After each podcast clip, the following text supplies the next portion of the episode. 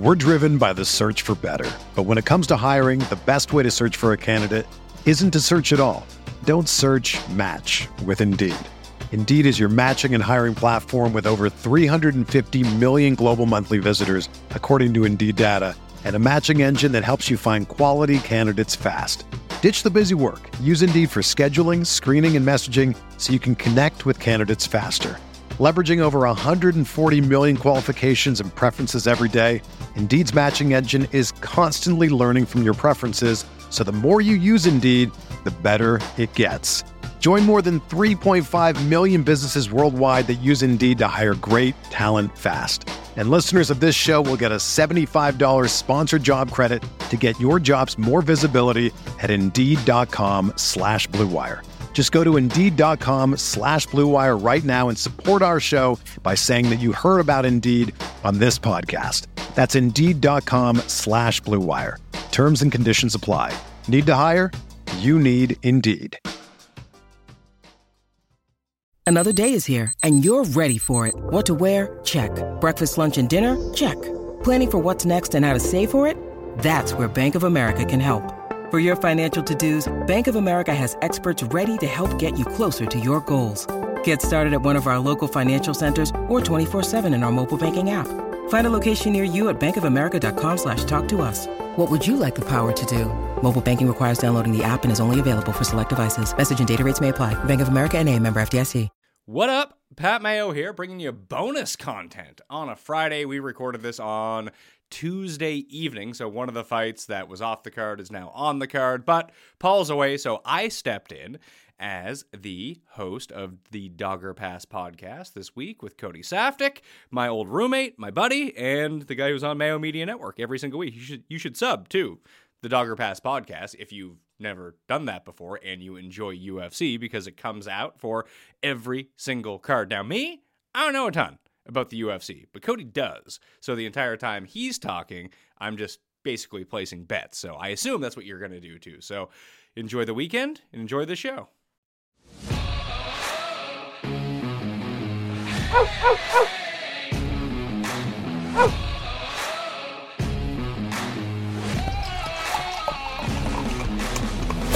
Welcome to another edition of the Dogger Pass podcast, presented by Prize Picks. No friends, I am not Paul Shaughnessy. I am Pat Mayo. Paul is off this week, so I'm stepping up and in for Paul as we break down U F C two ninety-two, try to get the right bets, maybe try to hit every fight on the card, because that would be really nice, because I'm actually going to bet it this week because I'm on the show. I would like to win by listening to Cody, and if you use code D O P at prize picks dot com, you get a deposit match of up to one hundred dollars. I'll try to put together a, a triple P, Pat's Prize Picks.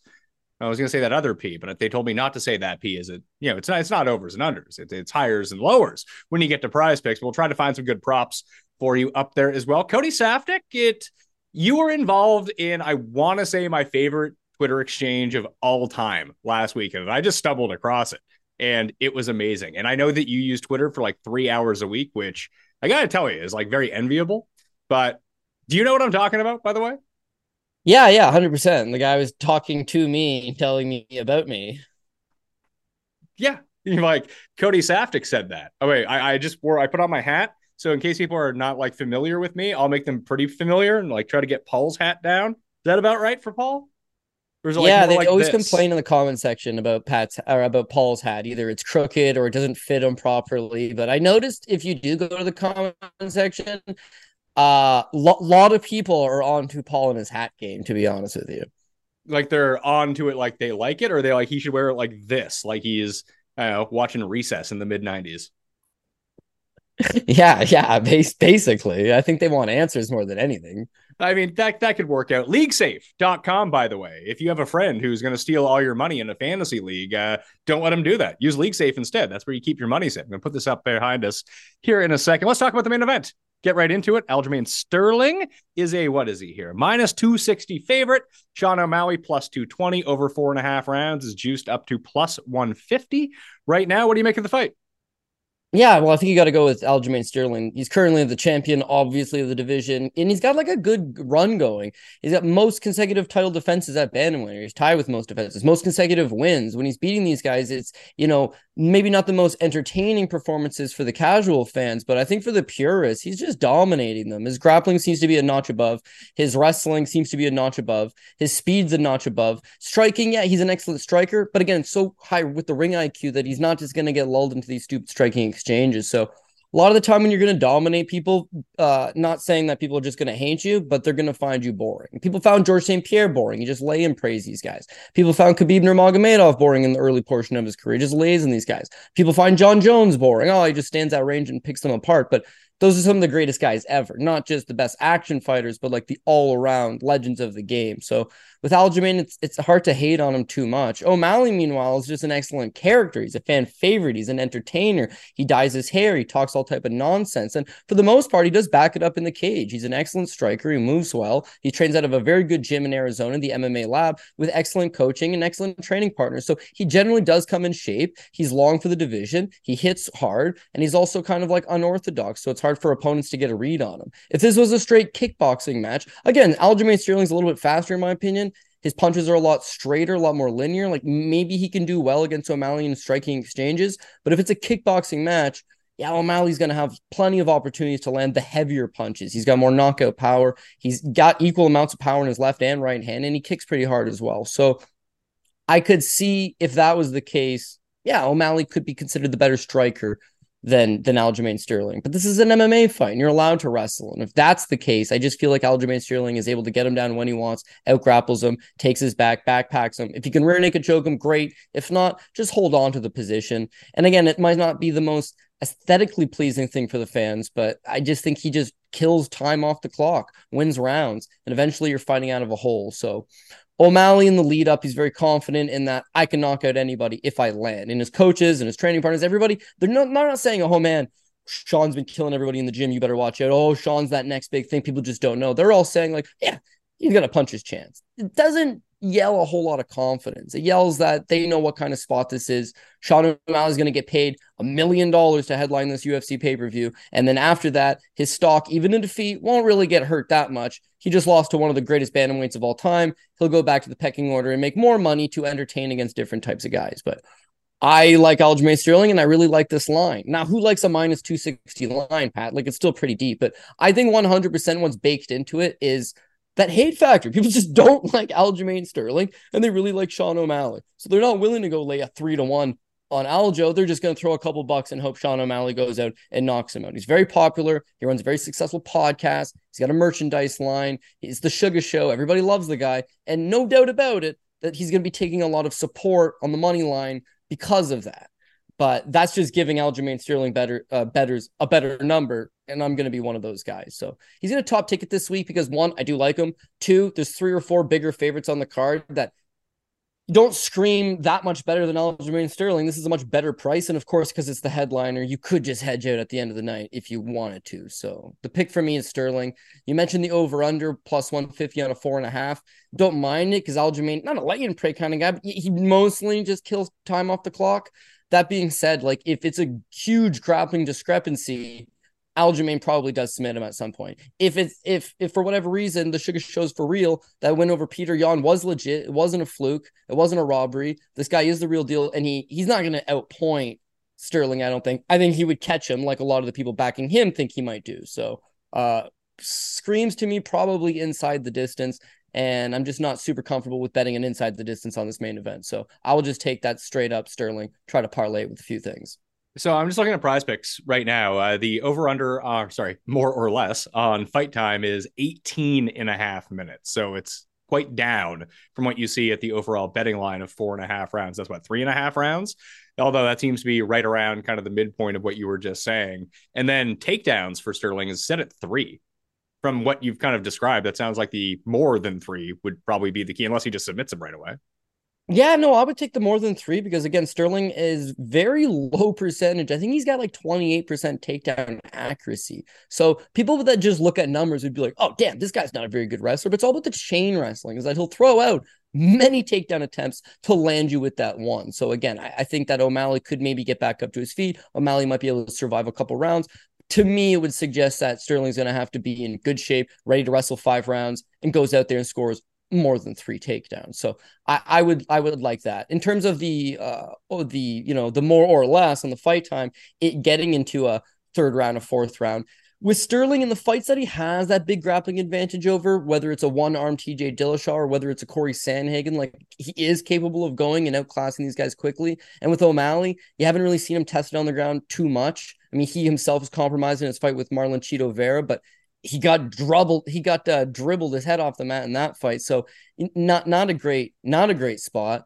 Um, yeah, I would say Aljamain might look like a million bucks if he takes him to the ground and smashes him. But but to me, if you're looking at both guys historically, and this is a big spot, and they're both going to be ready, and they're both going to be in good shape, probably gets to a third or fourth round, hits that over three takedowns, maybe hits the prize picks over. I just don't know if I like the over four and a half rounds overall.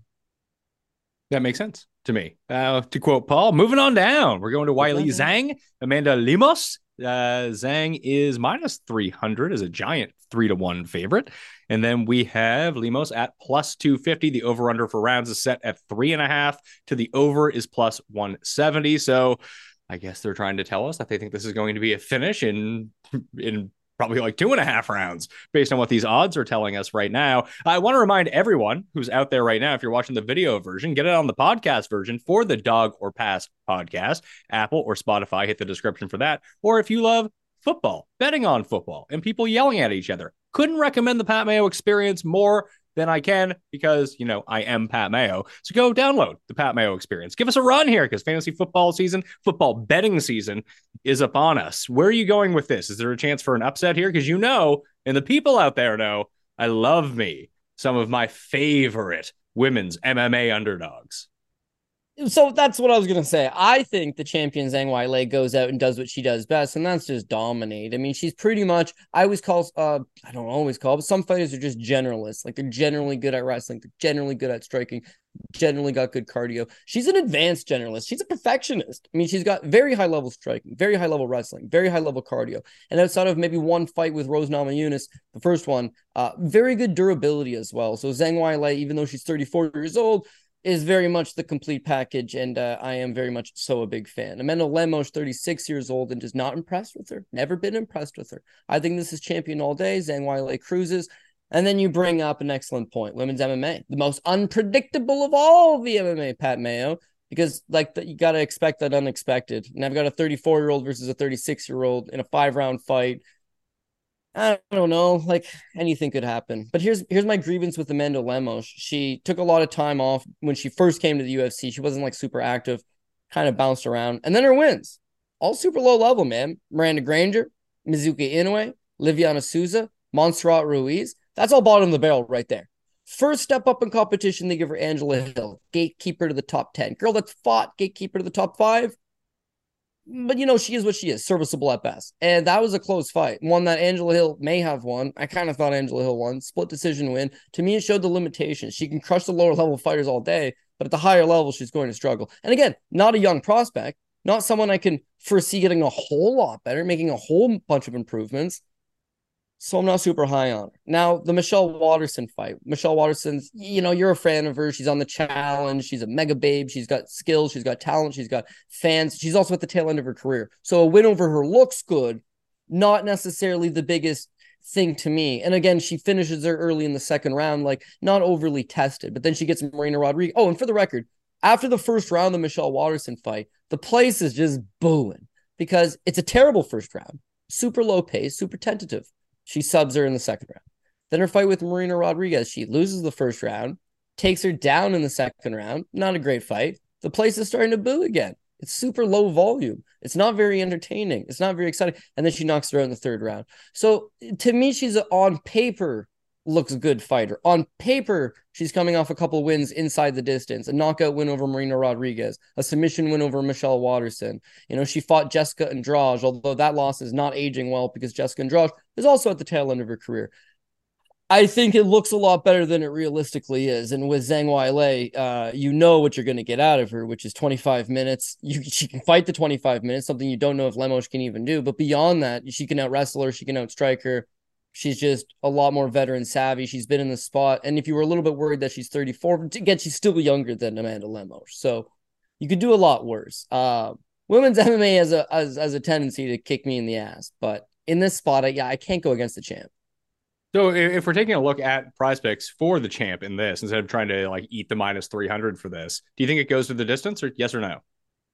Yeah, I would say, yeah, I would say, yeah. Okay. Cause I was thinking with the, with the, I mean, the over three and a half rounds is plus one seventy. So you can almost get two to one on your money. If it does go the distance, let's say it doesn't go the distance. It's a five round fight that if Weili can knock her out early, then the under sixty and a half significant strike seems pretty good. And just knock her out right away.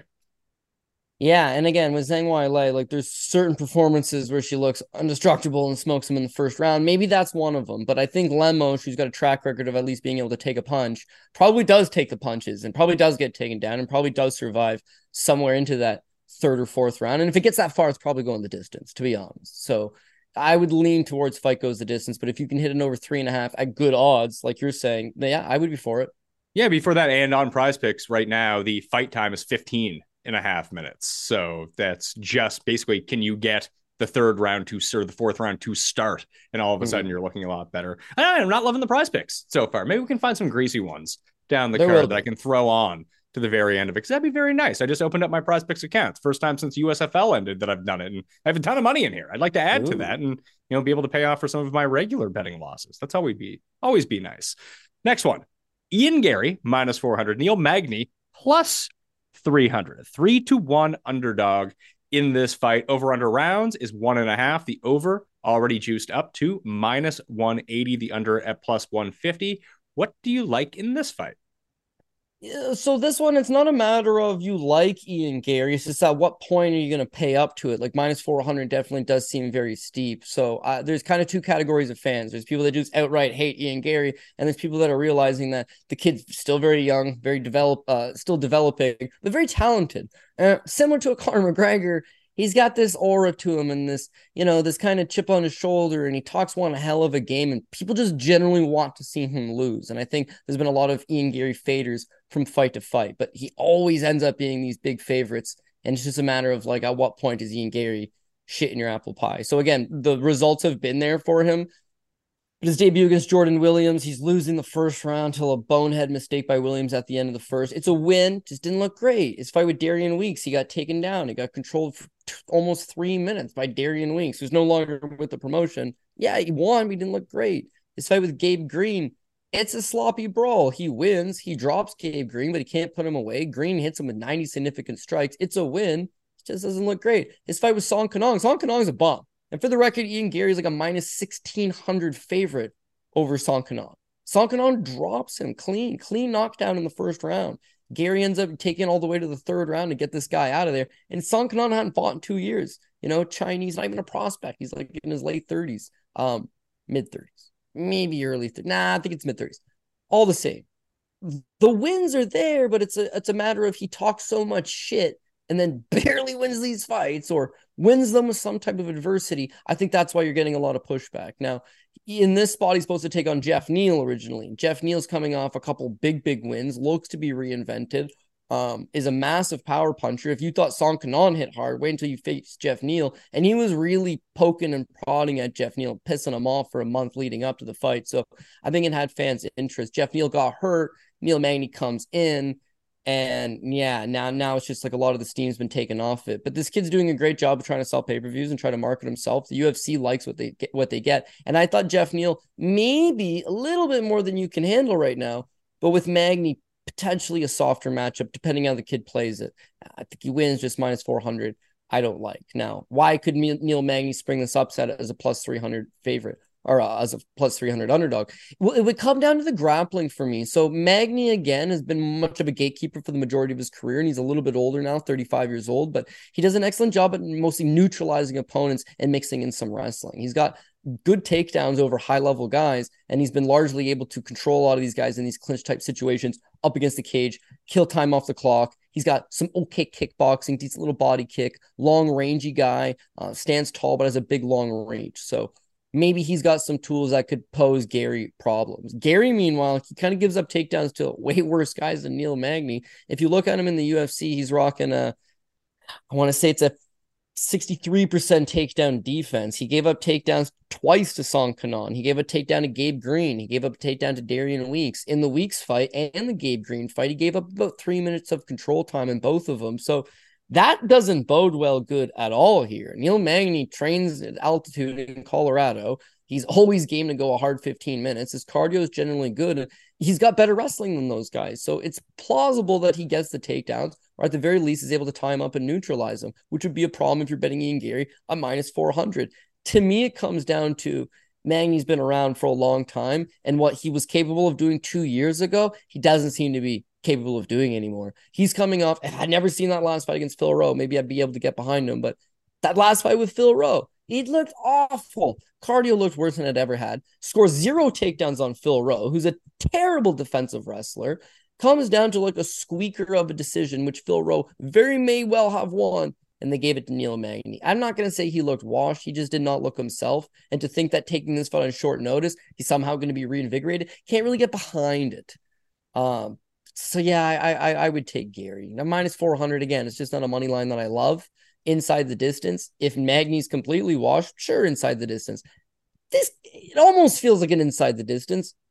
But yeah, the guy's just like way savvier. He's a veteran. He's been around with way better guys than Ian Garry. He's gone the distance with way better guys than Ian Garry. So chances are this is going to be more of a bog of a fight. Uh, Garry will try to look spectacular and will probably do enough to squeak it out and win a decision. Just don't love that money line. So you're a P R P better and you're going to bet this entire thing. Gary's going to be on it at some point. He said he doesn't add a whole lot of value to the top. So you're trying to get him in, you know, third line-ish, fourth line maybe. Well, here's the problem now. I, I just checked at DraftKings, and, well, the consensus line is still hanging out around minus four hundred. At DraftKings Sportsbook, it's already up to minus four fifty for Garry. So I would expect that if there's already that sort of movement making it a bigger and bigger and bigger number already, this might be like minus five hundred by the time Saturday rolls around.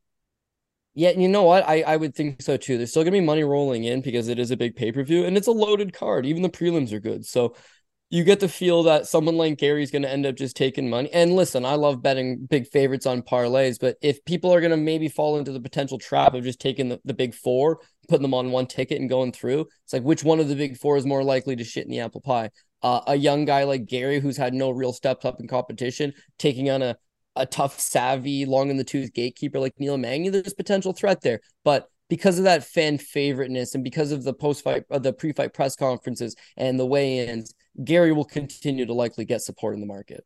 All right. And I'm looking at the prize picks. I mean, just based on the way that you've described this, I think this is the first one that really leaps out to me because it works in both directions, I think, from what you've said. So significant strikes for the future Ian Garry is set at fifty-seven and a half. And in both the ways that you've described it, if Magny's kind of washed, maybe he just gets dropped early, and you know you're not going to get more than fifty-seven and a half significant strikes if someone else has a first round knockout, or it goes the other way and Magny's a problem with you know just taking him down, holding him there. It's hard to punch a guy significantly when he is holding you to the ground. So to me, the under of the fifty-seven and a half actually seems like a pretty good play. Yeah, and, and again, not bad. And Ian Garry, when he's able to style on guys, sure, he can put up over one hundred, but I think you're right. In this spot with Neil Magny, if he hits him, it'll be closer to the Daniel Rodriguez fight where he don't need to hit him a whole lot of times. He can find the mark, hurt this older veteran-type fighter and maybe put him away. Uh, and if the fight just ends up being on the ground, then yeah, Neil Magny's going to tie him up. If they're up against the cage, what's a significant strike? A little knee to the, to the leg? those don't usually count in stuff like Prize Picks, stuff like DraftKings, stuff like a lot of the fantasy players don't won't take those little short little shots as significant strikes. So uh, yeah, yeah, I, I think you're probably onto something. And I think the general person would believe this fight's going to go fifteen. Neil Magny is going to try to cling on to him. Ian Garry's going to throw up big numbers. That's possible too. But Ian Garry's at a full camp and is ready to be that breakout thing. And had accepted a fight with Jeff Neal before this fight with Neil Magny. So he's going to be chomping at the bit, ready to go out there and handle business. And Magny's been swarmed before by guys that are a lot more athletic and a lot faster than him, which Ian Garry, he fits both of those. Uh, the, he fits the criteria in both those things. He seems to be a lot quicker than him. He's got that athleticism. And if he gets the jump on him, he, he could potentially just take him out early, hit that under for you on Prize Picks. Well, that's the leader in the clubhouse at the moment. Once again, code D O P for Dogger Pass Podcast at prize picks dot com if it is available in your state, which it should be. Just click on click on the link down in the description, bring you right there. Deposit match of up to one hundred dollars off the plays at the end. Uh, but that's the leader in the clubhouse right now to start this off. We're driven by the search for better, but when it comes to hiring, the best way to search for a candidate isn't to search at all. Don't search, match with Indeed. Indeed is your matching and hiring platform with over three hundred fifty million global monthly visitors, according to Indeed data, and a matching engine that helps you find quality candidates fast. Ditch the busy work. Use Indeed for scheduling, screening, and messaging so you can connect with candidates faster. Leveraging over one hundred forty million qualifications and preferences every day, Indeed's matching engine is constantly learning from your preferences, so the more you use Indeed, the better it gets. Join more than three point five million businesses worldwide that use Indeed to hire great talent fast. And listeners of this show will get a seventy-five dollars sponsored job credit to get your jobs more visibility at Indeed.com slash Blue Wire. Just go to Indeed.com slash Blue Wire right now and support our show by saying that you heard about Indeed on this podcast. That's Indeed.com slash Blue Wire. Terms and conditions apply. Need to hire? You need Indeed. When you need mealtime inspiration, it's worth shopping Kroger, where you'll find over thirty thousand mouthwatering choices that excite your inner foodie. And no matter what tasty choice you make, you'll enjoy our everyday low prices, plus extra ways to save, like digital coupons worth over six hundred dollars each week. You can also save up to one dollar off per gallon at the pump with fuel points. More savings and more inspiring flavors make shopping Kroger worth it every time. Kroger, fresh for everyone. Fuel restrictions apply. With threats to our nation waiting around every corner, adaptability is more important than ever. When conditions change without notice, quick strategic thinking is crucial. And with obstacles consistently impending, determination is essential in overcoming them. It's this willingness, decisiveness, and resilience that sets Marines apart. With our fighting spirit, we don't just fight battles, we win them. Marines are the constant our nation counts on to fight the unknown. And through adaptable problem solving, we do just that. Learn more at marines dot com. Super Mario Bautista against Da'Mon Blackshear. There's no odds on this fight. Is this a last-second replacement? Yeah, so Bautista was initially going to fight Cody Garbrandt, which is kind of a marquee fight. Garbrandt's a former champion. He's kind of got a big following, so I think people were super excited for that. Da'Mon Blackshear fought last week, so Paul and I broke down his fight one week ago. He actually was the top ticket this week. Like, he was the most confident play. Was a Started off at like minus two forty, took some support, went off somewhere around minus three hundred, and then looked every bit of it. He scored like the second or third, only the second or third twister. I think it was the third twister in U F C history. So very rare submission. B J J black belt absolutely dominates, takes zero damage against Jose Johnson, and then picks up the phone and says, you know what, I'll jump right back in there. So he's taking it on short notice, and I think that is kind of baked into the to the line. But you're saying there's no line available, so... You I make the line. I, what, what what would you make this line? And then by okay, the time the okay. people watch this, like, you know, twelve hours later, there's going to be a line. So either you're going to be dead on or you're going to look foolish to it. Yeah, yeah. Well, personally, but I will say I'm a little bit uh, I'm a little bit tainted already because I did see the Tapology votes with something like eighty-five percent of them were going with Bautista. So in my mind, Bautista's probably going to open as like a minus two forty, minus two sixty favorite. Um, and I think he should probably be in the range of like minus two hundred, minus two ten. Blackshear's super underrated in that he's got a draw against Yusuf Zalal in his first fight. He had a competitive decision against Boshrot in his second fight. He beats Lacerda in his third fight. Now he just picks up a quick little win, but the man, maybe the jury's still out on him, whether he's an elite fighter. Whereas Bautista's got a lot of heat, was supposed to fight Cody Garbrandt, how's the full camp?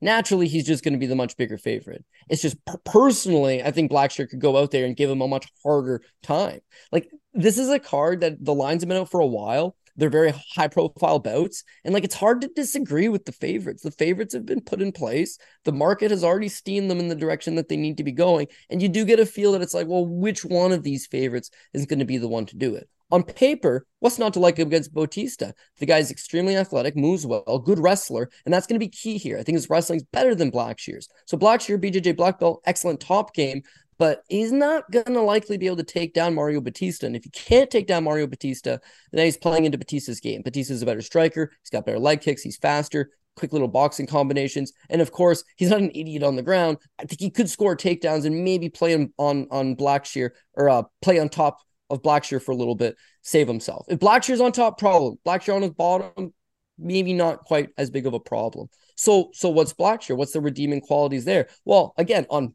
paper, he's taking the fight on a week's notice, but he just trained. He had a full training camp, went out there, did the damn thing, got paid, got paid twice, show money, win money, check from Venom, zero damage, still in shape, fought for three and a half minutes, jumps back in there. So I think he'd be as ready as anything. Then for Bautista or for Blackshear, oh, he's got a short notice replacement. Same thing for Bautista. What does he know about him? Did he watch the fight a week ago? Is he able to formulate an excellent game plan over the course of a week? Was everything he was getting ready to do against Cody Garbrandt not out the window? So it throws a wrench in his plan. If he's a big favorite, you know, that is at least something to think about.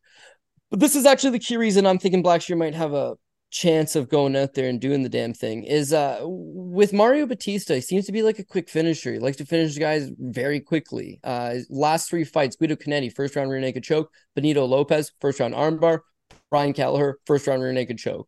Uh, his losses, he won the first round against Trevin Jones, and then he gets iced in the second. He moves well, he's a good fighter. It seems like he likes to get it out of there first round, first round and a half. The longer this thing goes, he opens himself up. Blackshear by no means is a power puncher, so I don't know that he's able to go out there and clip Bautista, but if he can tire him out in that first round, if he can drag him into some deeper waters in the second, you don't really see a Bautista uh, in the third round looking as good. You know, he's prone to make some more mistakes. He's prone to maybe lose that second round and then be tired in the third round and lose the third round. Like, it's all, to me, interesting, but... But I still I still got to take Bautista. Again, I just think he is the better fighter. The what-ifs of what if this thing gets extended. Well, listen, I'm sure he was ready for that. He was getting ready for a much bigger fight. He's on a three-fight winning streak. He's thirty years old. At some point, he's going to have to piss or get off the pot, and that's probably here, right? He thought he was going to beat Cody Garbrandt. He's still got to go out there and take care of business against Da'Mon Blackshear, who's going to present a lot of problems. He's a tough, willing, scrappy competitor. But I think Bautista at the very least wins the first two rounds and just hangs on to survive, takes a decision. At the very best, probably boxes up Blackshear. Probably still wins by decision, to be honest. So if, if I could hit an over on this, I probably would. Bautista is such a proven finisher that you might be able to get a good line on him winning a decision or at least the fight hitting some overs. Well, if that's going to be the case, and let's say you're right, that this fight opens like mi- between minus two fifty and minus three hundred for Bautista.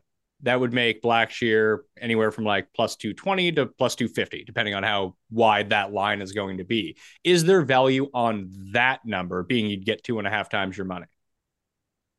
Yeah, but again, then you're just looking at a number more than playing the man. And when I do, well, I mean, that's what I do. I, I look yeah, at. I'm, I'm, listen, if I'm gonna bet, I'm gonna bet on the number. I don't give a shit what happens right, like right. between them. Right. Well, I would I would suggest for you that Da'Mon Blackshear as not really ever gassed out. Like, I don't think he comes out here and gasses, so he should be able to give you a good full three-round effort. He's never been finished, at least not in the U F C. Sorry, the last time he's never been finished in his entire career, right? He's got a split decision loss, two unanimous decisions, three unanimous decisions, four unanimous decisions, and a split. Those decisions, Pat Sabatini, great grappler. Danny Sabatello, excellent grappler. Puts his head into guillotine chokes, apparently. But a really good grappler. And Fareed Basharod, his last time out, or not his last time out, but his last loss, excellent grappler. So yeah, those guys are able to put him in bad spots and beat him, but he's never been knocked out. He's never been submitted. He's a B J J black belt who literally just hit somebody with a twister. So I think Bautista's last three wins are all submissions. Well, he's not going to submit. He's not going to submit Blackshear. Therefore, he's going to have to dominate him for three rounds. And again, for a guy that finishes so early all the time, the unknown is what's he going to look like in the second or the third round, where he's traditionally not looked as good as in prior fights. So if you're just playing the number, yeah, honestly. And I mentioned underdogs are going to come through. Favorites are going to shit in the apple pie. Yeah, I, I think this is not a terrible number to get if you could get it at two forty. Just as a public service announcement for people out there, if you are a Mario Bautista and you do finish too early, you can still get chicks pregnant. That's just how that works. To, hate to tell you, that's uh, not going to save your ass at all. But how are the judges in Massachusetts versus you know, what they would be in Vegas or Florida? I always know that Texas is one that you guys talk about that you might just get some wonky decisions. What's the judging like here? Yeah, so the ongoing joke is, oh, man, they're going to such and such commission and such and such commission's judges are bad. But the reality of it is the U F C is bringing their own judges, not the U F C's judges, huge conflict of interest. But like the Nevada State Athletic Commission's judges seem to just go to all of the shows. It's like them governing everything. So you could be in New Jersey or you could be in Iowa or you could be in pretty much anywhere in the United States. And it's the same idiots, right? It's still Saul D'Amato. It's still, it's still just like the worst guys. They don't learn. There's no responsibility. There's no accountability. You could render the worst card going and it just pff, doesn't matter. Oh, well, Chris Lee, what fight were you watching? Wasn't watching it at all. Oh, well, so it, it really doesn't matter if you're in Massachusetts. I think you're going to have that problem right across the map.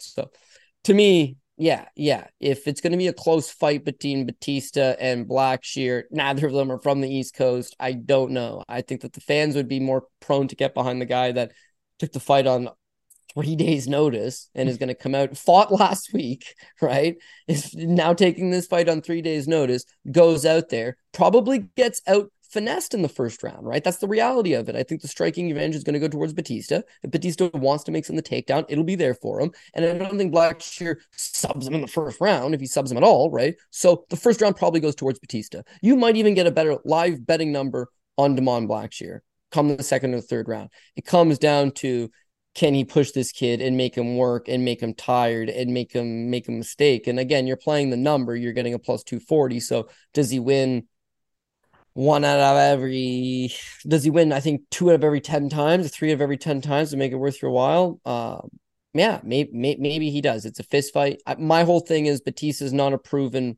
beyond first round guy. He's taking on a guy that's never been finished. So this thing's going to go beyond that first round. That would probably be the place to hit him. And same thing as the Trevin Giles fight. Bautista won the first round, right? If you would have hit Trevin Jones in that second round live, well, like plus six fifty or something, and then he goes out there and he knocks him out. So uh, Bautista's super talented, but a lot of these talented guys, you know, they melt the longer the fight goes. The you know, the book's still out on if he's going to be one of those guys or not.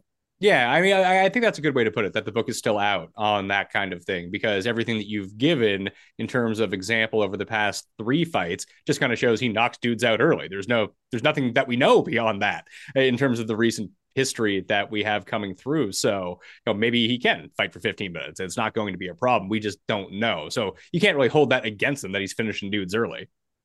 Yeah. And with Blackshear, he actually made his U F C debut on like three days notice, right? And wasn't in great shape. Took on a use of Zalal. And I just want to make sure I get this right. But he was, uh, uh the Tapology saying he was only plus one twenty. It was higher than that. He was an underdog to Yusuf Zalal, took the fight on ultra short notice, won the first two rounds, got dead dog tired, got his ass kicked in the third round. It ended up being a ten eight, and he got a draw, and that was his debut. But this isn't him on short notice. He just fought literally a week ago. And so the fact that he's comfortable with stepping up to dudes on three days notice, four days notice, he's got the mentality. If he's in shape, which I think he is, he took no damage, which he didn't, he's a live underdog.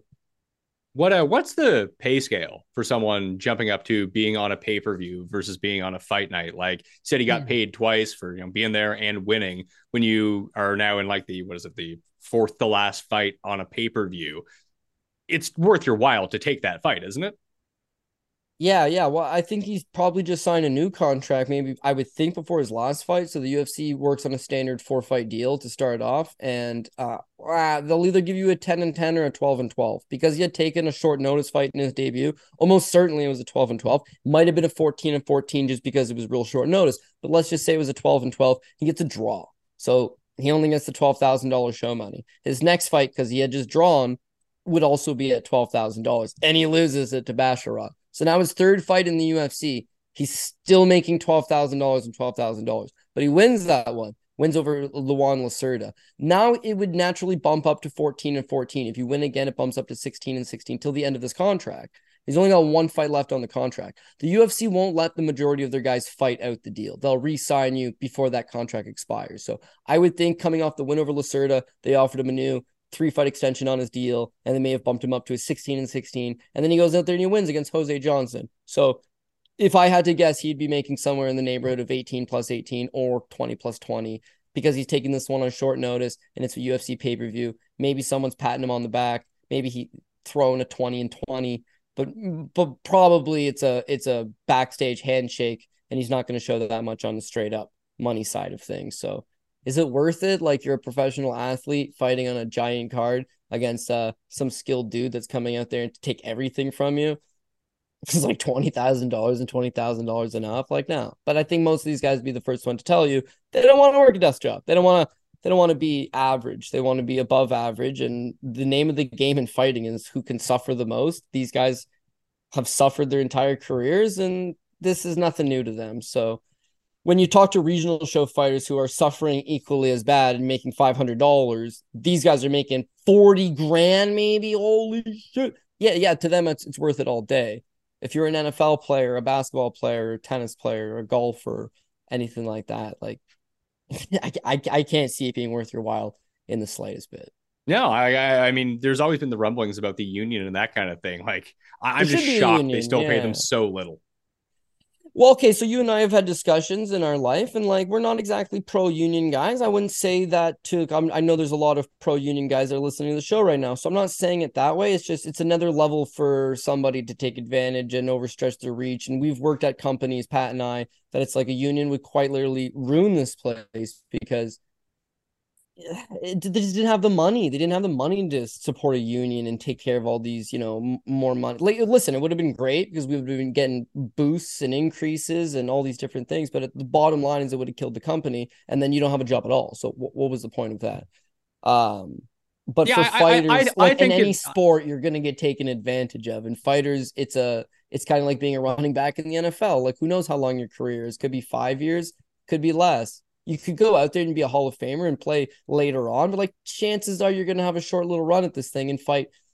Well, the average guy, the average guy's getting maybe six fights in the U F C, maybe less. The average, you know, not everyone's going to fight ten, twenty, thirty, forty times in the U F C. The average is you fan out after your first deal. You fan out after some way, partway through your second deal, they cut you. So a union, well, yeah, you get cut, you get cut. That's fine. But maybe there's some type of compensation. I'll, I'll I'll say one last thing. We can move on. We got a ton of fights to talk about still. But uh, I had this is just like you getting older and you getting more mature. But like a couple years ago, I had seen well-known kickboxing coach Eric Haycraft out of Kentucky. Like, legit, if you're into American Muay Thai, like, this guy's the man. But regardless, he had put this thing out that he's like, in the U F C, if you get K O'd and it's a knockout of the night bonus, how much does your opponent get? fifty thousand dollars. fifty thousand dollars someone would get for a knockout of the night bonus or a performance bonus to go out there and get that clean K O. And he's like, okay, the guy who gets K O'd should get five K.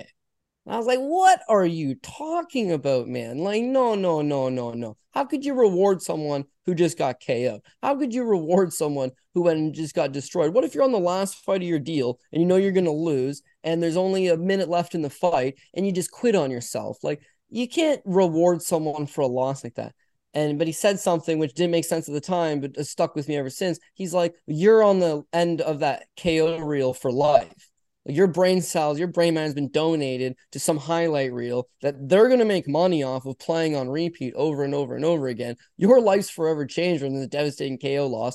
The other guy just gets fifty to put you away. You don't think five K is a pat on the back? Wouldn't be a bad thing? And it's like, the older I get, it's like, pay the guy that got K O'd. What are you talking about? Like, he got a family. He just got K O'd. But uh, unions could do stuff like that.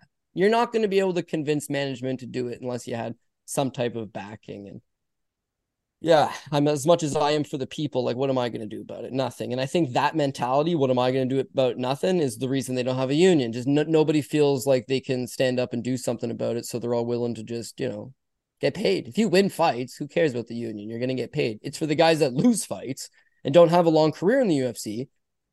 Those guys need the union. You think Aljamain Sterling wants a union? You think Sean O'Malley wants a union? Wow, maybe Aljamain, he's for the people. People don't like him, but he is for the people. Yeah, but most I, guys that are getting paid, they're not jumping behind it. It's the guys that got beat up and fanned out and have a broken leg, and you know they're hooked on Vicodin now because of post-traumatic stress injuries. Like they're they're they're they're going to need taken care of, and the top percent, one percent, the top two percent, is it not on them to take care of that bottom end? So there's an argument. You could talk about that for hours on end. Yeah, but, uh, just I've I've always noticed that it seems to be sort of like the, the stars at the time really don't seem like they give a shit, but it's the retired stars who are kind of dealing with their retirement and their injuries now, even though that they're the ones who can probably afford some of this stuff, depending on how long ago that they retired. They're like, oh, shit. And some of these guys might be in real bad shape and they got nothing and they can't do anything. So I think that's how.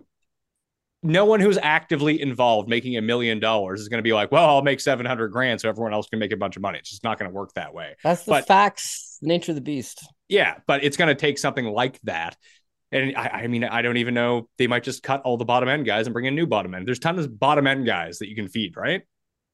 Yeah, you know what I was watching the other day? It was The Replacements, the Keanu Reeves, Gene Hackman. Great movie. But that's the bottom line, dude. Someone wants to play because it's yeah, their dream. It's we their did dream. that. We tried replacement refs in the N F L. They will play. We tried replacement refs, and that didn't even work. Like, anytime they've used replacement players in any professional sport, it's been a fucking disaster.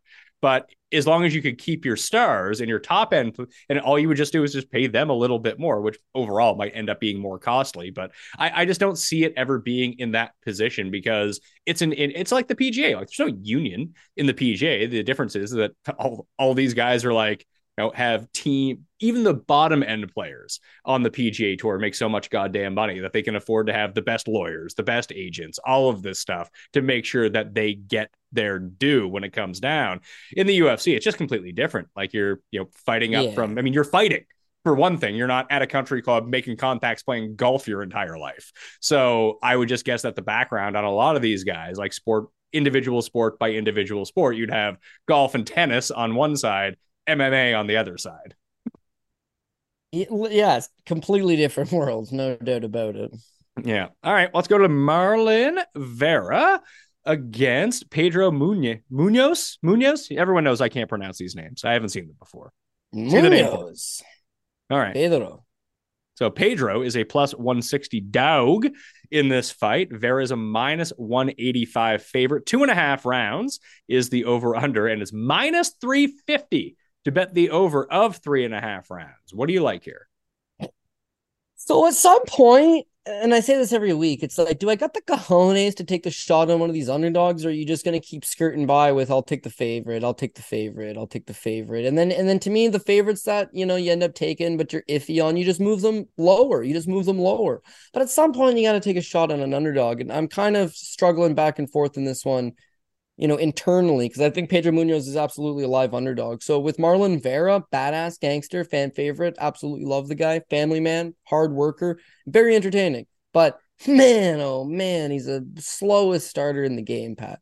Almost guarantee he's going to lose the first round. It's just something he does, always. He's fought in world-class, high-level guys and lost the first round. He's fought in bus yard bums and lost the first round, man. I don't know what the hell it is about him, but he's notoriously a slow starter. And that is very problematic when you're the favorite in a three round fight, because there's only three rounds. You're giving up the first one, which means you need to win two and three guaranteed. And it's just like the higher up you go up, it's going to be a problem. So we don't have to talk about all his fights, but believe me, he loses the first round in eighty-five percent of them, eighty-five percent of them. He's going to lose that first one. Let's just talk about that recency. Davey Grant loses the first round. Frankie Edgar, he lost the first two rounds to Frankie Edgar. A shell of a man, not himself, just really at the back end, and he lost the first two rounds to him, knocked him out in the third. Thank God he did, because he would have lost to Frankie Edgar. This fight with Rob Font, he lost the first round to Rob Font. It did go a full twenty-five minutes. He dropped him three times. Vera, like a steam engine, is going to pick up some momentum the longer the things go. twenty-five minutes, is suited for him. fifteen minutes, not suited for him. So old man Frankie Edgar beats Rob Font. He gets old man Dominic Cruz. Now, this one's very interesting to me. He's a big favorite over Dominic Cruz, who doesn't figure to have much of a chance in this. And wouldn't you know it, Dominic Cruz wins the first two rounds. If this is a three-round fight, Dominic Cruz would have won the fight. Unfortunately, it's a five-rounder, and Chito Vera K Os him in the fourth in a fight that he was losing the first two rounds. So it's kind of just the not. And then his last fight against Corey Sanhagen, he lost every single round. M- maybe did he win one? Was it a forty-nine forty-six? Maybe. But he proved in that fight, he wrestling is not very good. Takedown defense isn't all that solid. And the first two rounds against Sanhagen, he gets taken down, Pat, and he just stares at him. He's just holding him. He's staring at him. And the whole commentary team, it's as if they're figuring out. They're like, whoa, man, Marlon Vera's got to show more sense of urgency. It's like, has nobody watched this guy throughout like the last eight years of his career? Like, this is who he is. He's just mad complacent and then turns the wheels on late in the fight. Knocks guys out late in the fight. Built for five rounds all day. But this is a three-round fight. And again, that's extremely problematic to me because if he gives up the first round to Pedro Munhoz, which he probably will, Pedro's live to just win one of the next two rounds. He doesn't have the wrestling to probably consistently be a threat to Chito Vera, but he's got the jiu-jitsu. Like, if he was to catch a kick, if he was to fall on top of him, then he's going to have a significant grappling advantage. If, for whatever reason, Chito Vera wanted to take Pedro down, yeah, Pedro's going to be comfortable off his back. It's the striking. He's just hell on wheels. The guy just throws leg kicks. He throws, you know, big hooks left and right. Lots of volume, pressure, pressure, pressure. Gets in your face, makes it a dirty fight. He's lost some big fights. He's won some big fights. But same thing is universal in almost all of them. He's coming forward and he's trying to mix it up. So if Marlon Vera, who shows big volume in five-round fights, if he could somehow get that volume, squeeze it into a three-rounder, get a quick start, you know, show a sense of urgency, yeah, I think he beats Mar- uh, Pedro Munhoz. I think he's the better fighter. It's the slow start that's got me thinking he very well be fighting out of a hole and knocking out Pedro Munhoz. Like, good luck, dude. The guy's got one hell of a chin on him. He's fought in very, very good guys. And I think he's got a, a trick or two still up his sleeve. So if he goes out there, uses the leg kicks, minds his P's and Q's, uses his hands a little bit, and just can fluster him, then I think he's got a shot at pulling it off. At the very least, what I would present to you as a guy that's sitting at home and saying, no, no, no, Marlon Vera is my guy. I'm a big fan. I think he's going to win. At the very least, what I would present to you is live bet him after the first round, where you will get a much better, probably even money. He's almost always even money after he starts as the favorite, loses the first round, and can be had at even money after the first. So I would say live betting opportunity if you're a Marlon Vera guy. If you're looking to take a straight-up underdog, now is the chance to take it on Pedro because that line wouldn't be there if he won the first, obviously. So um, for me personally, yeah, I'm going to have to take some underdogs here and there. And so, yeah, so the official pick will be Pedro Munhoz of the time of this, I would say of the time of this writing, but of the time of this recording, I, I'll take the dog shot on Pedro Munhoz. Uh, Brad Tavares is a minus two seventy favorite over Chris Weidman at plus two thirty. The over-under for rounds is one and a half, and the over for that is already up to minus two hundred. So looks like they think it's going to go at least a round and a half. Will it go to decision? I don't know. What are you seeing? Yeah, I was actually surprised they set the line as one and a half just because it seems like it's going to go a little bit over. But uh, with Chris Weidman, he just snapped his leg in seventeen seconds. And when I say he just snapped his leg in seventeen seconds, I mean, two years ago. You haven't seen him fight in two years. He's now in his very late thirties, I believe thirty-nine years old.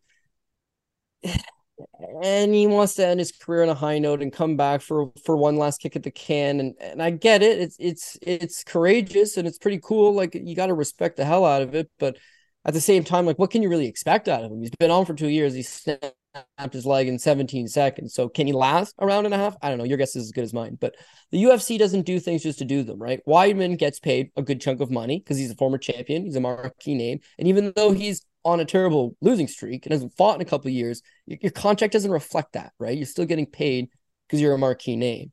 So they got to throw him in there with somebody. But at the same time, who do you throw him in there with? You don't want someone absolutely mauling him. You don't want to make him some colossal underdog coming back. He can't fight some young whippersnapper who's making twelve thousand dollars from the Contender Series. It just makes no sense, right? So you need some aged veteran, some aged veteran who doesn't really pose that many threats. Brad Tavares is that guy. Brad Tavares has been in the U F C.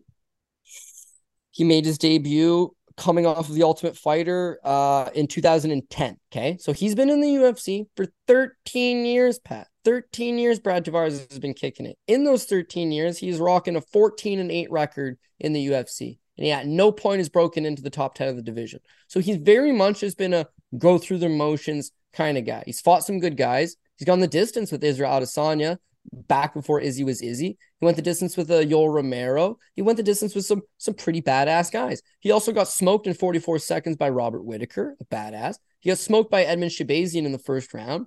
Uh, busted prospect. He got destroyed by his uh, Bruno Silva his last time out, and still managed to go the distance with Dricus du Plessis sandwiched in the middle of that. So he's so very, very middling, right? But to me, the biggest thing is his wins, right? So his last win came in twenty twenty-one by split decision over a guy that's cut from the organization. And then before that, he won a fight at the beginning of twenty twenty-one over a decision over Antonios Carlos Junior, who's also cut from the promotion. Jotko, the win before that, cut from the promotion. Talis Ladies, retired. Elias Theodorou, God rest his soul, has passed away. Kyle Magalesh has been cut for years. Nate Marquardt, totally experiencing C T E, man. Like, it's sad what's happening to that guy, but he's no longer kicking it for a long time. Pretty much every single win that Brad Tavares has ever had in the U F C, all of them, every single win he's ever had in the U F C, guys that are no longer with the promotion. He's that. He's their enforcer. He's, if you can't beat Brad Tavares, you're out of here. You can beat Brad Tavares, good on you. But as I mentioned, these are those are all of his wins. All of them by decision. He's had one, two, three, four, five, six, seven, eight, nine, ten, eleven. ten of his last eleven wins are by decision. So I just think it's a perfect opponent for a Chris Weidman that you don't want him to get hurt, and he's taking on a Brad Tavares who shows pretty much no stopping power. So to think that Weidman's going to get tossed in there and get knocked out, probably not going to happen. Then with Brad Tavares, he not, doesn't really fight a whole lot of wrestlers. He only shows like, I think he shows like an eighty percent takedown defense, but against against non-wrestlers. And the last time he did fight a wrestler, he got taken down five times against Omari Akhmedov. Coincidentally enough, Chris Weidman, his last win in the M M A was against Omari Akhmedov, where Weidman soundly outgrappled Omari. So part of me thinks that Weidman does have the wrestling advantage. If he can get the fight to the ground, fantastic. If he can't, ugh, but maybe he can just hold him against the cage. Brad Tavares doesn't really show anything in the clinch. Brad Tavares doesn't show anything on the ground. Brad Tavares' cardio is really not all that good. Brad Tavares doesn't have any stomping power. So this is a really good comeback fight for Chris Weidman. In fact, one of the very few good comeback fights available for Chris Weidman. The U F C hammered it out of the park, Nate, putting this fight together. And Brad Tavares is a minus two seventy favorite. Like, in what world? So this is probably the P R P pick because Weidman, did I mention he broke his leg in seventeen seconds two years ago? Oh, yeah, probably the P R P pick. But I will take that plus money on Chris Weidman. Put Weidman on the P R P. Don't be a coward. That's what I'm saying. He will be the P R P okay, good. pick. He's going to be all the way at the bottom, but he will be the guy that if he hits it and everybody else hit it, he would just adds so much value because he's a sizable underdog with a legitimate chance to win. And if he gets smoked out of there, he gets smoked out of there. But again, I, I'm not just picking him for absolutely no reason. I think I think he can win, and the number is hella tempting. I don't know if that's by design to get suckers like me to throw money in on Chris Weidman, but a winnable fight, I, I will admit. Wait, Dick, so I'm looking at the Prize Picks fight time right now. It's eleven minutes. And with the over of the one and a half juiced up so high right now to minus two hundred, like if Weidman wins, is it by decision or does he beat him early? I think if he wins, he wins by decision just because, dude, the age, the layoff, you think he would right. take the so, conservative so that's the approach. Play. Over, yeah, the over eleven approach. Minutes. Yeah, yeah, yeah, yeah. You said it was a one and a half at minus two hundred. Like it seems deep for a one and a half over the history. We all we already talked about the history. Brad Tavares, if he's in a fight, it's going over unless he's going to get knocked out. Is Weidman going to knock him out? Yeah, sure, it's M M A. More than likely gets his feet wet, gets some ring rust off, sees if he's got it anymore. And just for the record, the card's being headlined by Chris Weidman's good personal friend and longtime training partner, Aljamain Sterling. You know, this card, I think it's going to mean something. I think he's going to be in good shape and he's going to have the whole team and they've been grinding. So if he puts his, if not even if he puts his best foot forward, if he puts his, you know, his broken foot, half foot forward, I think he can win this fight, man. I really do. And the number's tempting. All right, so going down, Gregory Rodriguez, minus three sixty. Dennis, oh my God. Dennis Tiulin is what I'm going to go with here, which is not even close. But ha- ha- what's the name? How do I pronounce this? Yeah, so I call him Tiulin, but I, I think it's Tiulin. But uh, yeah, yeah, Dennis, I call him Dennis T- Tiulin. T- yeah, Dennis D- Tiulin. D- Dennis to not going to win because he's Tiulin. Plus two eighty-five. Yeah, well, again, this comes down to what kind of fight does Gregory Rodrigues want to fight? Because Gregory Rodrigues has all the skills in the world to make this look effortless, go out there, show up and show out, and win relatively easy fashion. It's just, for whatever reason, he's got a knack at like standing in front of his opponent. So Brazilian Jiu-Jitsu black belt, good ground game, great back take, doesn't usually finish the rear naked choke, doesn't usually keep his hooks in, but the ability to get to his back is certainly there. His grappling is certainly there. And against Dennis, it's going to be there all day long. But for a guy that's primarily a grappler, yeah, his losses are he stands right in front of the guy. Dong-Young Park, he won, but he's out on his feet, wobbling, playing Rock'em Sock'em Robots with the guy. He just happens to clip him and get the win. His fight with Armin Petrosian, he pursued a couple takedowns, but for the most part, he was just very happy standing in front of him. Even diced him with a head kick at one point, but unfortunately got outworked. But his last fighting is Bruno Ferreira. Bruno Ferreira is not very good. And this is a fight that RoboCop Gregory Rodrigues wins all day long. Unfortunately, he just stands right in front of him. And what you're starting to see is like his durability is not that good. Been rocked by Park, but he took it. Got rocked by Petrosian, but he took it. This time, he didn't take it. He got hit. He stiffened up. He stiffened up bad. Big underdog win. Bad loss for Gregory Rodrigues. Now they're trying to feed you the same man at a big price tag versus a guy in Dennis Tiulin who's pretty much a one-dimensional banger. He just wants to stand right in front of you and wants to let his hands go. If RoboCop plays that game, which normally does, he, he normally plays that exact game. If, if he does that, yeah, not going to be a good time. If he goes out there and realizes, yeah, my chin might be a little bit compromised, I need a win to get myself back in the win column. Let's just take the path of least resistance. Screw the fifty thousand dollars performance bonus. Just collect your win money. Get your win money. That's a second check. Who cares about the bonus second check? What's the win second check? He takes him down. His wrestling is more than good enough to get Dennis down, and his grappling is more than good enough to get Dennis out of there. So that's what I would suggest probably happens. Tiulin on the regional scene in Russia couldn't grapple, losses are by submission. Comes to the U F C, uh, Aliskabab Kurziev, beast, beast of a man. Beast of a man takes him down and subs him with a rear naked choke fairly effortlessly. His fight with Jung-Yun Park, he got taken down, he got rear naked choked fairly effortlessly. Jamie Pickett, who's god-awful, just w- lost on this last card. Well, he doesn't actually have the ability to take him down, so he stands in front of him, and Dennis K Os him. So to me, it's very much, is Gregory going to take the fight to the ground, which he has the tools to do. He has the tools that Jamie Pickett did not have. Take him down. Take him down and submit him. So you do that, easy money, big favorite. Cashes is a big favorite. You're going to hit an under here. You're going to hit an inside the distance. Very likely it would be the Rodrigues by submission. But boy, oh boy, man, he's got questionable ring I Q. So, like, we can only hope he does that. But if he decides, hey, let me show you guys my chin ain't that bad, then you're just playing with fire. I expect him to do the right thing, Pat Mayo. I very much do. But you get burned so often, your mind starts to tell you, like, what's my worst case scenario? What's the worst thing that could happen? And that's RoboCop thinking he's indestructible. Anybody that's seen the movie knows you could beat his ass. You got to mob him up. Got to mob them up and hopefully have, you know, lots lots of people around. That would be the way to do it. In this case, fist fight, anything can happen. But I, I would say this fight hits the ground. And Gregory Rodrigues puts that rear naked choke into play. So sign me up for rear naked choke, first round submission, maybe an under one and a half. Uh, maybe second round. I can see a second round submission. But even if it's in the second round, probably still hits that under one and a half. Well, I, I like what you said there about the second round, because on Prize Picks, the over-under fight time is five minutes. So if the second round starts, you end up winning that one. So I'm, I'm, I'm now considering this one based on the way that you've talked about it. I do know if I'm going to play a DraftKings lineup, this guy Dennis T is going in my lineup. He'll be like the cheapest guy on the board, and he might win it with a first-round knockout. You know what? That that is the win condition, and those are the guys that score big. And I, like last week, I actually had a hell of a week last week. The one that got me was this Francis Marshall. He loses this uh, Isaac Dolgarian. And on the show, Pat and I mentioned, or uh, yeah, Pat and I mentioned on the show, like if you play fantasy games that are reliant on somebody scoring a first round finish, like all of Dolgarian's wins are in the first round.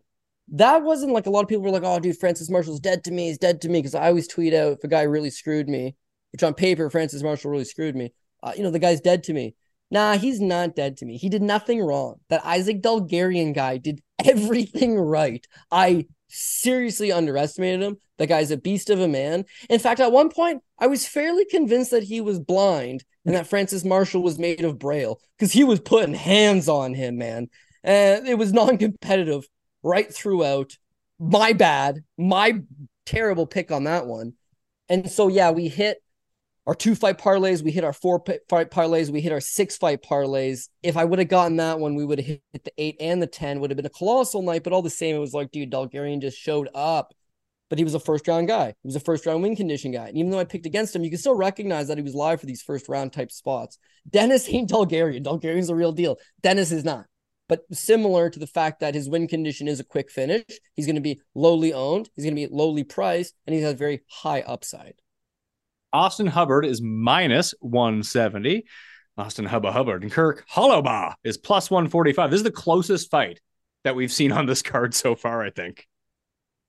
Yeah, so this one's an interesting one. So it's the Ultimate Fighter finale, and the we're talking about eleven fights, but there's going to be a twelfth one. So I think the episode's on tomorrow, uh, and then we're going to know who's fighting Brad Katona in the finals. But there's actually one fight from the Ultimate Fighter that's going to be on this card that just hasn't even been announced yet. Holobaugh versus Hubbard is. So just this, the most whacked season of the Ultimate Fighter you've ever seen, Pat. Uh, Conor McGregor versus Michael Chandler. And they decide, yo, instead of picking teams, they always pick teams. Instead of picking teams, we're just going to go veterans versus up-and-comers. So half of the season is guys that have already fought in the U F C. The other half is schlubs who've not fought in the U F C, and they're not like twenty-three-year-old up-and-coming guys that, you know, the ones that are young are too green, can't fight U F C vets. The other guys have just, there's a reason they never got their call up.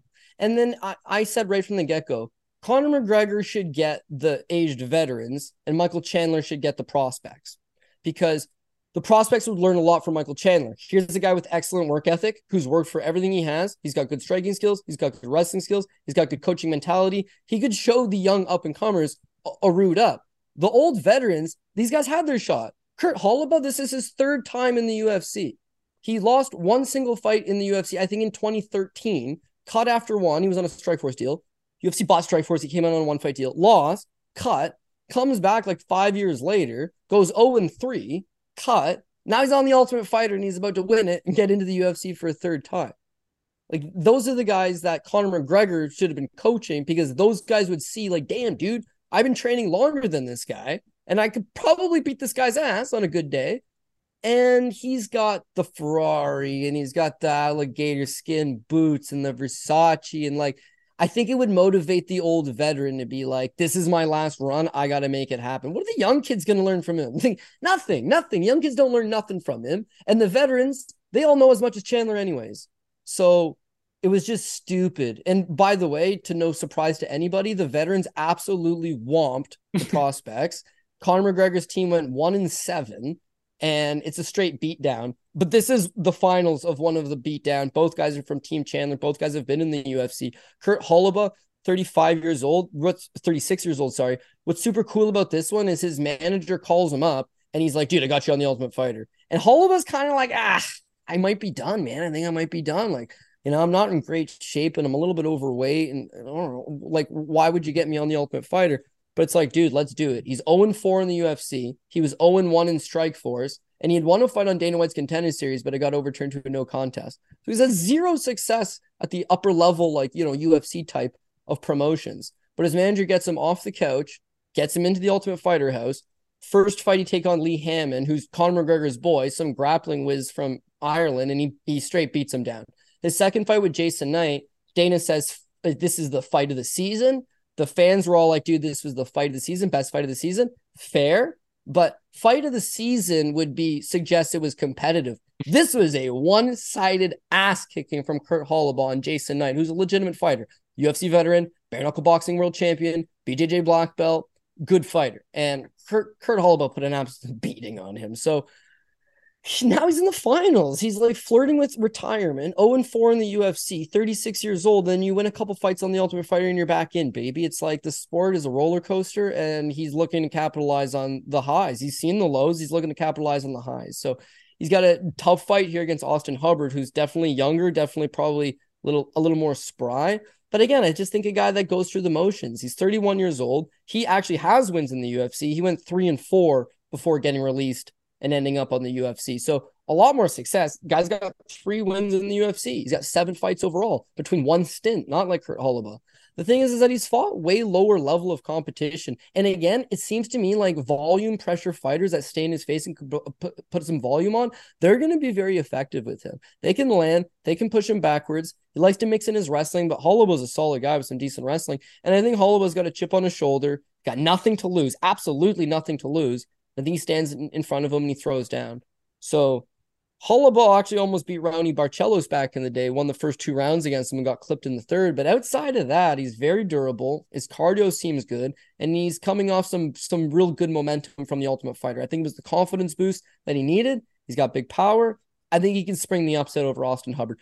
So so I will take the underdog shot here on Kurt Holobaugh to get the job done. And it'd be nice to see a, a, a savvy old guy like that pick up a v- big win, which would definitely be the biggest win of his career, I would say. I think you need to go with a Holobaugh Weidman top ticket. Holobaugh Weidman, I got another underdog. Uh, Pedro Munhoz. But oh, yeah, there we go. Dogs, your, those guys, top, those guys. That's what I, you know. That's what I'm playing. Yeah, for sure, for and sure. I'll, and I'll You're find some like women dogs. I'll, I'll bet uh, Andrea Lee plus two eighty five. Throw her on too. Yeah, exactly. Something like that. It'd be. Uh... Something like that will be will crush my ticket and make your ticket, but it would make the ticket. Uh, if people don't know me, I'm Pat Mayo, filling in for Paul Shaughnessy at Paul Shag on Twitter. Cody and I mean Cody and I have been doing this show on and off for ten years, as him and Paul have been doing it every week for ten years. He used to do the DraftKings picks on my show with me, but most people out there watching, if they know me, know that I don't really care about the U F C. I'm the most casual U F C person of all time. So I got to ask you, I didn't even know Conor McGregor was on T V right now. What's going on with Conor, Conor at this point? Is he going to fight again? Yeah, so Conor's real good at keeping himself relevant. I think all the greats, uh, if you, you know, if you've got that long-lasting ability to draw, it's like you have to stay in the headlines. And, you know, people talk about influencers, all this bullshit. It's not even so much like they're influencing anybody. It's as much as they keep their name in the headlines. Because there's no such thing as bad publicity. It's just publicity. It's what makes you a star. John Jones got three D U Is. Dude, one time he hit a pregnant lady and ran off. Yeah, but still, pound for pound, go. People tune in to see him. So Conor's like that. Like, he doesn't fight all that much, but he'll punch out an old man in a bar, and he'll, I mean, there's some more serious allegations than that that I just don't really feel like getting into. But all the same, it's like whatever his name comes up, it's some type of controversial story, and people want to see him. So he could fight once every five years if he wants, but whenever he comes back, it's going to be a Floyd Mayweather mega fight. It's going to be a big mega fight in Abu Dhabi against Khabib. He's going to get paid boatloads of money to fight once when uh, Da'Mon Blackshear had to fight five times, get paid twenty, twenty, man. God damn it. That's what you don't want. You want to be like Conor. So in that sense, yeah, he wants to fight. Talking about fighting Michael Chandler in December. He's also talking about bare knuckle boxing, some TikToker right now. He's also talking about taking a pro boxing match. His dude, he's can, can we get Pacquiao. Him versus? He, there's no, there's no chance he'd ever fight Jake Paul, right? Because Jake Paul would just beat the shit out of him, wouldn't he? Well, he would definitely fight Jake Paul. It's all about the money being right, but Isn't yeah, Jake Paul skill like wise, six four? Well, that's no, that, but that's what Jake Paul does to everybody, right? Like all of these guys would probably beat Jake Paul if all was fair, but he's weight bullying them. Like he's a natural. He's a natural cruiserweight. I mean, the guy's probably looks good at one ninety-five, but he's able to get down to one eighty-five. So let's call him a middleweight, but he's like, he's every bit of a middleweight, and he's got every benefit and advantage, you know, in putting a good team together. It's all work ethic. It's all skill. He's doing it all himself, but like, yeah, he's a natural middleweight, and he's fighting guys that are fifty-fivers at best. Conor McGregor's best days are at one forty-five. Nate Diaz's best days are at one fifty-five. But if you catch them twenty years into their career on the back nine, and your two-way class is higher than them, and it's a boxing match, they can't take you down, they can't kick you. Could you not beat them? Yeah, yeah, sure, sure you could beat them. But it's all about the money, dude. You think those guys care? Nate Diaz apparently got paid twenty million dollars for that last fight. You think he gives a shit that he lost? No. He fought in the U F C like twenty-six times. Think he got paid twenty million dollars in those twenty-six fights? Probably not. Probably not. So this is good for business, dude. People want to hate on the guy. People that are pro-union hate on the guy. You know, like he's the only one getting these guys paydays, man. Which is Tyron funny because Woodley is a bum. bum. Uh, it's funny because Jake Paul came out bum. as like a big pro-union guy, didn't he? He's the only guy pushing for them, and he's got clout and he's got pull, and it's like you need a bunch of those guys to get together. And like he's not even an M M A fighter. M M A fighters and their fans universally hate the guy, and he's like quite literally the only guy trying to get anything going for them, getting them paid, setting up undercards, setting up big fights, getting them publicity. Uh, yeah, again, but he's got a similar strategy to Conor McGregor. It's just like, just talk as much as you can. If it's good, great. And if it's bad, sure, who cares? Because as long as they're talking about it, that's their main thing. That's how they make money. And he makes a ton of money. But yeah, I think it's funny. I think it's funny that he's like getting these guys career changing paydays, life changing paydays. And he's like fighting for a union. And he's just like publicly number. Well, why won't he fight a heavyweight? It's just like, why would he do that? Why, why, why doesn't he fight a real boxer? Also, why the hell would he do that? Like, come on, guys, play the game a little bit. Well, I don't like these kind of fights. Don't watch it. But guess what? Two million pay-per-views. Other people are watching it. So yeah, is what I, it is. I watched the last one. I watched the Diaz one. Yeah. Yeah, I, I did. It got it honestly got a little bit sad like halfway through. It just felt like he's going through the motions. But uh, in terms of if you're a Nate Diaz fan, pff, get that bag, dog. Good for you. Who cares? And they're thinking about fighting again in M M A. Maybe get paid another ten or something to fight him in M M A. Great. How could this be considered bad for anybody? So Connor versus Chandler is a possibility for sometime this year, potentially. Yeah. Well, this is, I'll leave you with this last piece here, that Connor's really good at just staying on top of this, the flavor du jour, right? So like Charles Oliveira wins the title and it's like, I'll fight Charles, and everyone's down with it. They're dude, holy shit, man. Conor McGregor versus Charles Oliveira, sign me up. And then Dustin Poirier could win a big fight. And then it'll be like, off. Oh, I want to fight P-Head again. His wife's in my D Ms. And it's like, oh, shit, dude. Conor McGregor versus Dustin Poirier again. And then Justin Gaethje just puts on this hella performance, dude. Hella performance. And it's like, he tweets out, he's like, everybody knows it should be me and you, Gaethje. You want to call your shot or what, dog? It's like, are you not fighting Chandler? And the only reason, for the record, the only reason he's fighting Chandler is because Michael Chandler fought Tony Ferguson, and he front kicks him in the face and folds him. And Conor McGregor just tweets out, like, me and you, Chandler, you earned it. He does this to everybody. Everybody. If you win a fight and he happens to be watching, pff, that's my next guy. So I, I wouldn't feel good if I was Michael Chandler at all, because similar to a small dog, like his attention span's just not there, man. He's he's a little chihuahua. You know, he's like he's like Scrappy-Doo, not Scooby-Doo. Scrappy-Doo just wants to fight everything. Doesn't really want to fight anything.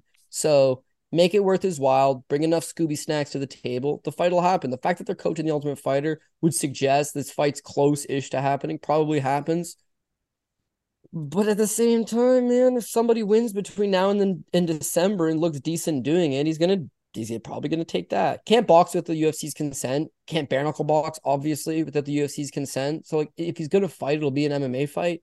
It's up to the U F C to determine what's their biggest thing. He could get potentially beaten the shit out of by Michael Chandler, and we can make X amount of money, or he can make the exact same amount of money, X amount of money will also draw to fight Tony Ferguson. And Tony's whack job talks all types of crap, and Connor's whack job talks uh, talks all types of crap.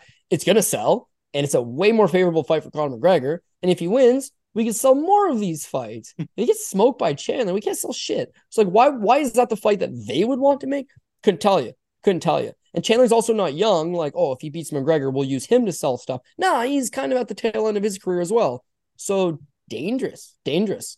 Um, but the U F C is the ultimate marketing machine, and they're the number one promotion for a reason. So whatever they want to do, I'm sure they've got it figured out.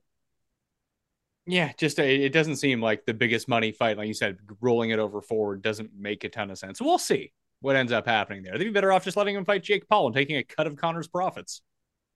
I would assume so, yeah. Or, I mean, yeah, exactly. one hundred percent, one hundred percent. Just book those kind of fights. He even says to himself, oh, Elon Musk versus Mark Zuckerberg would do a billion dollars, would do a billion dollars. He's not wrong. It would be like the biggest fight in the history of fights. And they're not, they're both non-fighters. They're just a couple billionaires who are eccentric, who run social media companies. Therefore, their names are just all over the place all the time. Therefore, everybody knows them. Therefore, it sells. It's all the marketing. It doesn't matter who the fighter is.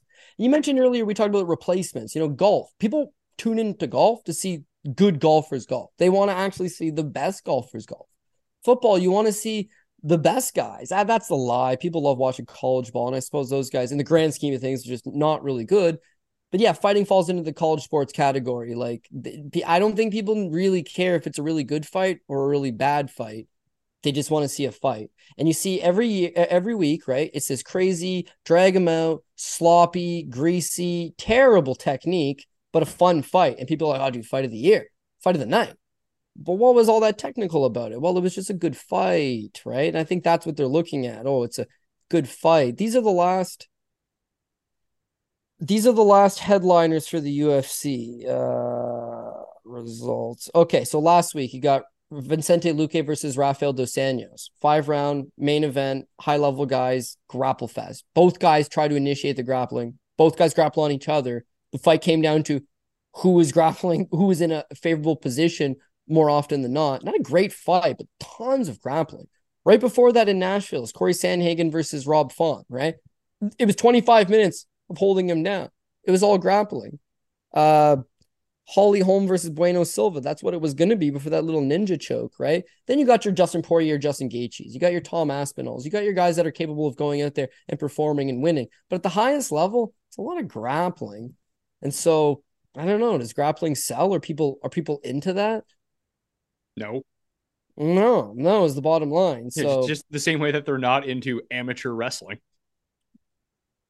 Yeah, yeah. Amateur wrestling is actually super fun to watch, but you're right. Nobody knows what the hell's going on, and it's just so... It's just not... It's like jiu-jitsu. There's just... There's no... I know some people like it. I get it, but it's a reason why it's like zero point one percent of the market, because it's just not everybody is into it. Who do you have in uh, Zuck versus Elon? I- I'm looking at their height and weight right now. If I kind of really hope this happens. I, I don't know why I'd be weirdly excited for it. To your point, like, it's just a spectacle. I think that's the one good thing about, be it M M A, be it boxing, like, a fight's a fight. And if you can just see people that have your interest in who they're fighting, then it really doesn't matter. You're going to be there. Whether it's good or bad is kind of irrelevant at that point. If you were, if you were watching uh, John Jones, John Jones versus... I don't know. I don't give a shit. Whoever the next best guy was at two oh five or heavyweight, doesn't matter. Let's throw, we got John Jones in the ring. We got Khabib in the ring. We got George in the ring. We got any of those guys in the ring, okay? And two drunk guys in section three twenty-seven, just right over from you, start to fight. What are you going to watch? You're going to watch this title fight, the main event? You're going to watch the two drunk guys. Of course you're going to watch the two, two drunk guys. It doesn't matter the level, right? It's just that both guys are getting in there, doing the damn thing, so... That's what I see one hundred percent. If, if it's just a fight that sells, it doesn't matter what the technique is. If it sells and there's interest, people will watch it. If Zuckerberg versus Elon doesn't happen, it doesn't look like it's going to happen. It doesn't look like it's going to happen because Elon's banged up, way older, weight classes. I mean, sure, he's the bigger man, but I think he gets absolutely crushed by Zuckerberg. Okay, hold, hold let's on. Say, let's hold, say he's hold on out. a second. Let's hold say on he's a second. Out. Yeah. Zuckerberg's, Zuckerberg's basically like a lower body fat percentage me. He's five eight, one fifty-four. So, have you seen him without I, a shirt? Yeah, he's, he's ripped. Like, he he's did ripped. Low body percentage. Like, if he had my body fat percentage, he'd be the same as me. He'd be five eight, one sixty-five, but he's ten pounds lighter than me, in better shape. It says that Elon is six one, one sixty-five. There is zero chance that guy weighs one hundred sixty-five pounds. He looks like no, he's, he's like two. Yeah, he's like two thirty. He's built like Donald Trump, man. He's like a nineteen fifties fridge. And, you know, big upper body, big thick dude. But yeah, he's a lot older. He's got a ton of injuries. One guy trains, the other guy doesn't. All I'm saying, though, is like Dana's saying that's the biggest fight that could be put together. And it's bigger than any U F C fight. These guys work their entire lives. Nobody cares. You could just throw Zuckerberg and Elon and it would sell even more. Let's say Elon can't fight. And they said, oh, Zuckerberg's going to fight Kanye West instead. You don't think that sells, Pat? Of course it does. Anyways, though, I, I got to I got to hit the run. And we got three fights left. So I'm just going to give you a quick rapid fire shot, the P R P. We call okay. it a day. Okay, hold on a second. Brad Katona, yeah. We don't know his opponent as of this recording. So maybe you can tweet out who you like as the winner of that when it gets released. Yeah, I would say Brad Katona either way. Like, he's either going to fight Cody Gibson, who's fighting Rico DeSolio. I would say Cody Gibson wins that fight if all things were fair, but he blew out his knee on the show, so he's fighting super compromised. Maybe Rico pulls something out, but Cody Gibson's the better fighter. And then if either guy fights Katona in the finals, Katona wins. Decision, probably competitive. Katona will be a big, uh, little too big of a favorite, but he's talented. He wins. Andre Petrosky probably just knocks out Jared Mearshart. He's a much better wrestler. If the fight hits the ground, I think he stays out of harm's way. He's very physically strong. Mearshart doesn't got a great chin. Coming off that na- that last knockout loss, I think he's compromised. Petrosky probably bowls him over. Good live betting spot, though, because, again, Mearshart's been known to pull off upsets the later the fight goes. Petrosky, gas tank, still an issue for him, but physically is strong, probably runs right through him. Andrea Lee versus Natalia Silva. Natalia Silva looks like the complete package. Uh, she's got good striking, fast hands. She's winning fights. She's looking consistently a lot better. I think she pieces up Andrea Lee. Andrea Lee will look to wrestle a lot more in this fight. That's just not who she is at her best. She's starting to slow down a little bit. Cardio hasn't been as good as it has been, and her training situation's a little bit wonky. So I would think Natalia Silva, big favorite, women's M M A. I would say don't do it. I would take Natalia Silva. And then Marina Rose versus Corrine Silva. I think I would take the flyer plus money on Marina Rose. Super inactive, but uh, an excellent boxer. Excellent boxer. She misses a whole lot of punch, but it's a high work rate. High work rate of hit and air, hit and air, left, right, left, right, left, right, air, air, air, air, air, air. Takedown defense, not terrible. Trains on American Top Team, and she's got a knack of just going the distance, keeping it competitive, and, and beating these unproven prospects. Corrine Silva, she looks badass. But she's also had bad spots in her career. Her fight on the Contender Series, it's a come-from-behind win against uh, Yan Kuihe, the Chinese fighter. Bad spot. Her fight with Polyana, uh, Polyana Botelho, smokes her out of there. Ketlin Vieira, smokes out of there. Quick submissions. If she doesn't get that quick submission, she'll slow, she'll fatigue. Moroz might have a striking advantage. Enough for me to jump on her and pick her. This card, again, favorite heavy, but we're going to go with Aljamain Sterling, Zhang Weili, Ian Ma- Gary Machado, Mario Bautista, Um, Pedro Munhoz, dog number one. Chris Weidman, dog number two. Gregory Rodriguez, Andre Petrosky, Natalia Silva, Marina Moroz is dog number three. Kurt Holobaugh, dog number four. Brad Katona, once he gets announced, he'll be the favorite. All right. That was the P R P. You can follow Cody on Twitter at C J Saftic in case he makes any sort of amendments to any of that stuff. Once again, go to prize picks dot com and use code D O P to get a deposit match of up to one hundred dollars, or just handily click on the link that's down in the description. What do you make of these ones? These are the three that I'm going to roll with here. Brad Tavares, more than eleven minutes total in that fight. Gregory Rodriguez, more than five. I see the second round to start, more than five minutes. And Ian Garry, less than fifty-seven and a half significant strikes. two hundred dollars pays one thousand dollars is what I'm going to go with. What do you think? I, I like all of those, and you mentioned earlier on the show, I think it was the Aljamain Sterling three takedowns. I would take the over on that as well. Oh, we might as well just throw that one on there too, huh? That's it. Sterling, more takedowns. Well, now two hundred dollars pays two thousand dollars. Oh, shit. There. Double my money on Prize Picks. two hundred to two thousand. I want to do a flex play. No, I don't want to do a flex play. I want to do a power play. I need to get all of them correct. Remember to rate and review the Dogger Pass podcast, by the way, if you have never done that on the audio podcast. That is a way that you can help out this show for free. Cody and Paul provide you endless entertainment week after week, and sometimes uh, they have to go away for a little bit, and I have to step in to try to help out. So hopefully it wasn't too big of a drop-off, especially for a pay-per-view card. If you want football action, betting action, whatever it may be, check out the Mayo Media Network, sub to that where you're watching this, or the Pat Mayo Experience audio Pat podcast. For Cody, I'm Pat. We'll see you next time. Ow, ow, ow. Ow.